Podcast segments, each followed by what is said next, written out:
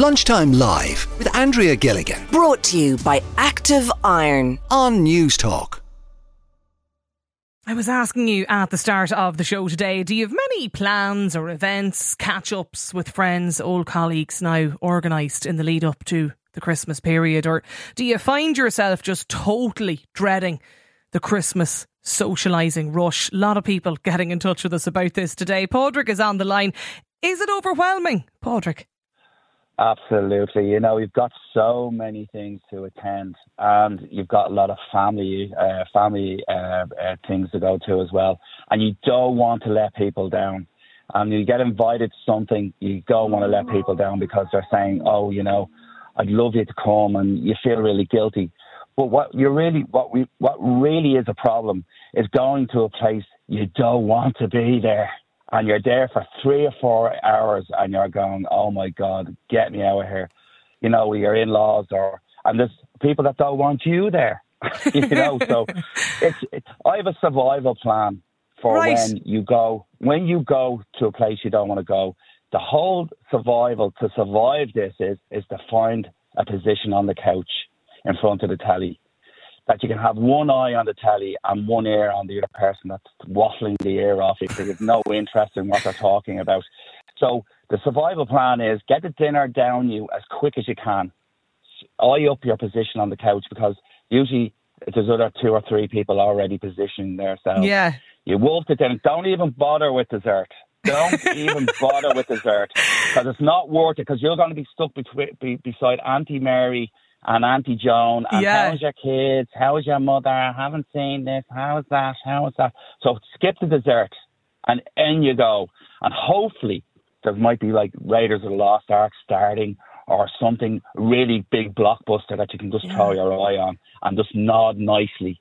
You know, yeah, yeah, oh yeah, yeah. But you're really watching the TV and getting engrossed. But if you're movie. if you're going to go to the events though, and you you know you you, you dread it that much that you have a sort of a survival plan or a kind of an exit strategy to get out of the meal as quick as you can, Yeah. why do you bother going, Patrick? Just say well, no. listen, Andrea, are you married or do you have a partner? No, I'm not married. Right. Okay. Do you have a partner? Maybe. No, I don't. Okay, well, look, if you have, if you're married, let's say, for instance, you're not going to say, "Well, I'm not going to your mother's house tonight Oh, I suppose you today can't for get out of lunch," that, yeah. because you can't go down that road because it'll be a very, very blue, miserable Yeah. Christmas if you cross that line. Just The keep fourth- the, the keep the second- peace then. the second rule is keep the peace and be polite. Right. Don't be rude Oh, fair and don't enough. get drunk.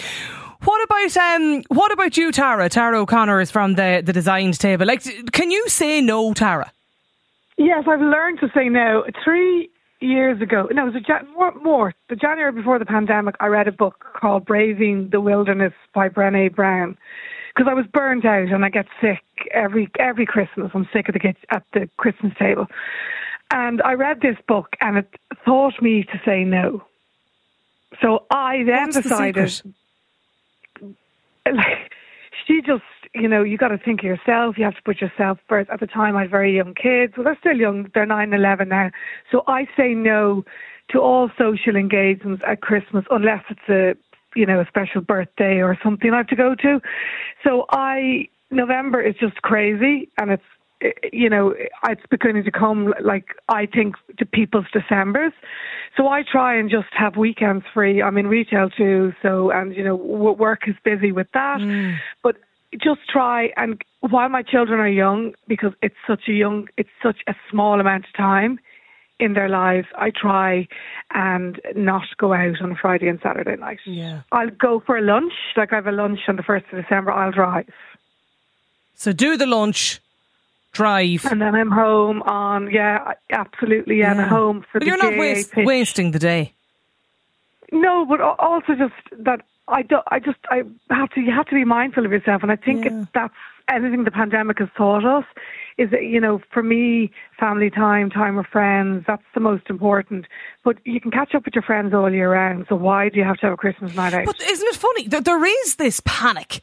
There's sort of a Christmas rush yeah. that starts, and like even I, w- I was chatting to some of them, um, even my own friends and friends of friends last week, and like some of them trying to get a date in the diary. There's act- some of them had no, there was no date, no date left in December. No, No, but like, and that's why, like, so, and then we all get sick over Christmas. And Christmas is the one time of year most of us can take time off from our, you know, in between Christmas and New Year's, from our jobs and from our busy lives.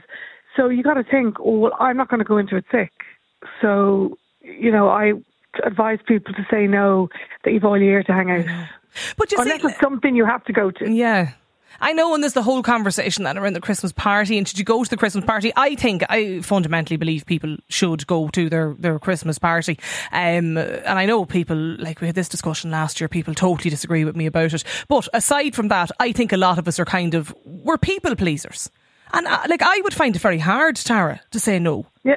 No, but you have events, read, read that book. You will say no. Yeah. No, I was. Was the I was that soldier, braving the wilderness by Brené Brown. Right.